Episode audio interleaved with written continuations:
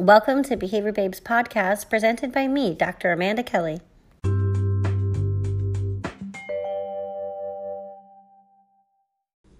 We have a special guest joining us today, Jennifer Lonardo, board certified assistant behavior analyst. Jennifer lives in Kona on the Big Island of Hawaii. Join me in welcoming Jennifer. Hello, Jennifer. Hi, Amanda. Oh, thanks for joining us. Um, so, would you mind doing just a quick introduction? Sure. My name is Jennifer. I am a BC ABA on, in Kona, Hawaii, and I work for Positive Behavior Support. Cool. Thanks so much. So, mm-hmm. Jennifer, I know uh, through your work currently on the neighboring islands, on the Big Island, you do a lot of, um, you work in a lot of different settings. So, you have some private schools, some preschools, uh, you do some assessments in public schools, and you also provide some insurance funded services in the community and in home settings. So you kind of have a wide variety of um, experience and access. Uh, one of the things that uh, we were talking about when I asked you if you would join me for a podcast is um, recommending appropriate service delivery and treatment delivery. Um, can you talk to us a little bit about how you do that, or kind of even maybe what some of the struggles are that you face with that, or some of the challenges or questions that you ask yourself when you start a new case? Sure. Uh, great question. Thank you, Amanda, for having me. Um, I try to do a very thorough assessment when I'm asked to see a new client or uh, when I have a current client. I will, at reassessment time, I'll go to their school, I'll observe them, and every time I go, I usually see areas of deficit or need that need to be addressed that we don't often see at home. So from that, I usually go back to our literature, find the most effective treatments for certain problem behaviors or uh, areas for increase, and I try to recommend as much hours as I can get for them. Um, and I find that the children who have been given high amounts of hours and are able to get ABA services in school and at home and in the community have progressed much faster, better, um, and have been able to change their lives in, in a way that the parents are and school staff are astounded. They're able to access their curriculum, they're able to have friendships, they're able to do things that parents think they never would have thought possible. But the barriers that I face when I go to do an assessment at a public school currently here in Hawaii is I find that we're not able to get access to the ABA services at school. So the children, unfortunately, are not able to access the medically funded hours that have been approved by insurance. And I continue to redo my reassessments often and as needed. Yeah.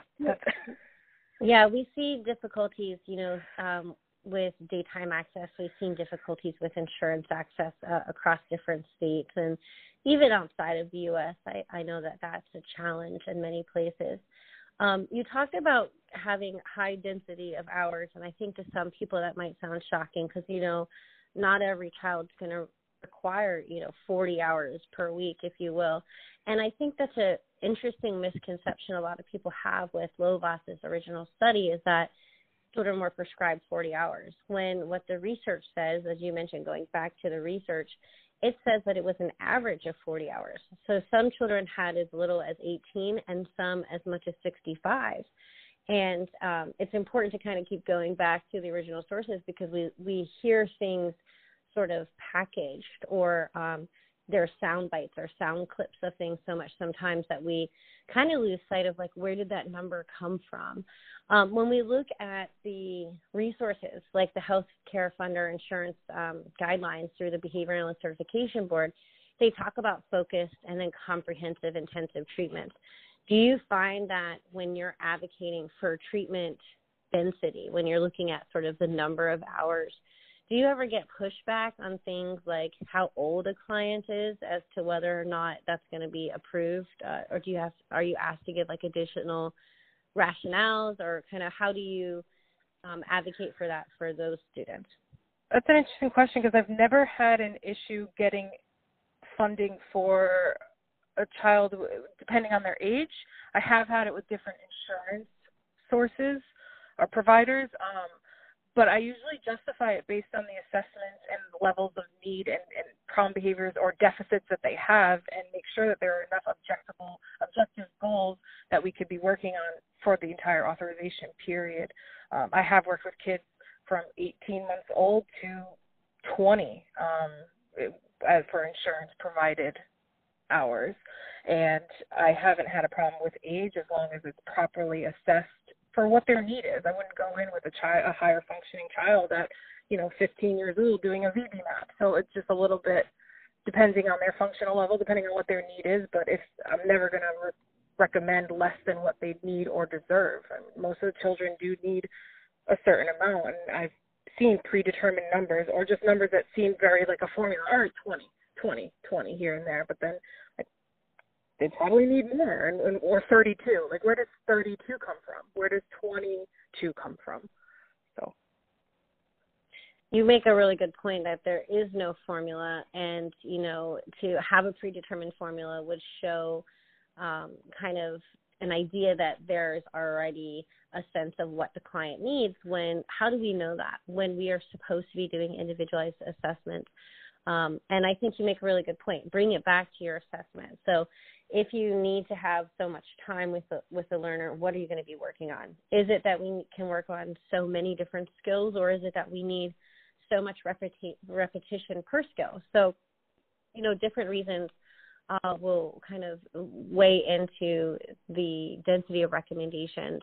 Um, you also made a point about you know a cross setting, so schools and homes in the community. For the children that you have not had pushback with, for the ones where you are working with their schools, you had said there were some really robust outcomes. Can you share like some of the feedback that you've gotten or some of the um, accomplishments you've achieved? Yes, um, I have a case that I he I had pres- rec- recommended 40 hours a week of RBT services. He gets services at all day school and at home um, and in the community. And this child has the teachers have said within the first month of ABA at school that he is a different kid, that he's smiling more, he's happy, he's not being potentially bullied. There were definitely instances where other children were making fun of him. Um, now he's friends with them. Um, the teachers have said, hey, could you do a case study on something like this? Because it would be great for people to see how effective ABA is for for just children and, and for them. And they felt supported that they could teach appropriately that he could sit down in his class and raise his hand and participate in group work and actually make ac- progress like not just behavioral progress but he's making academic progress that he never had before um, in the community he's able to now go to with a friend out on an event, which he couldn't do before. So the parents often, and the whole family, approach us, the RBTs and myself, saying how much we've changed their lives in just a short amount of time. Um, and we've supported him in all day school, in community outings, and at home. And when we don't have ABA, like if he's out for a week or he's sick or there's on vacation, you can definitely see the a little bit of regression when he comes back. So we're nowhere near where we need to be, where we could say, hey, we're fading out, but we're at a place where he's he's a happy, developing child who likes going to school, who has made friendships, who goes to birthday parties. Where before he was a child who needed to be taken out of class, he was destroying property, he was hitting people, he was stabbing ch- other children with objects. Um, not enough to do damage when they go to the hospital, but enough to poke and make people uncomfortable. Like who's that kid? And now he's just he's amazing. Science is amazing. I think a it lot is of amazing. I think a lot of times people feel like it's magical, and and that includes myself. But it, there really is a science to it, and it's it's a beautiful thing when we see the science and the art come together. So it's not just about you know reducing services, fading out, being systematic, and writing our programs and having token charts and systems. It's really about having you know the visual display of the progress but also really capturing that social significance of the family. So jennifer thank you so much for your time today and for joining us and giving us a little bit of insight into how you ensure appropriate treatment recommendation and service delivery there on the big island. Um, thanks amanda. Yeah take care. Bye. Bye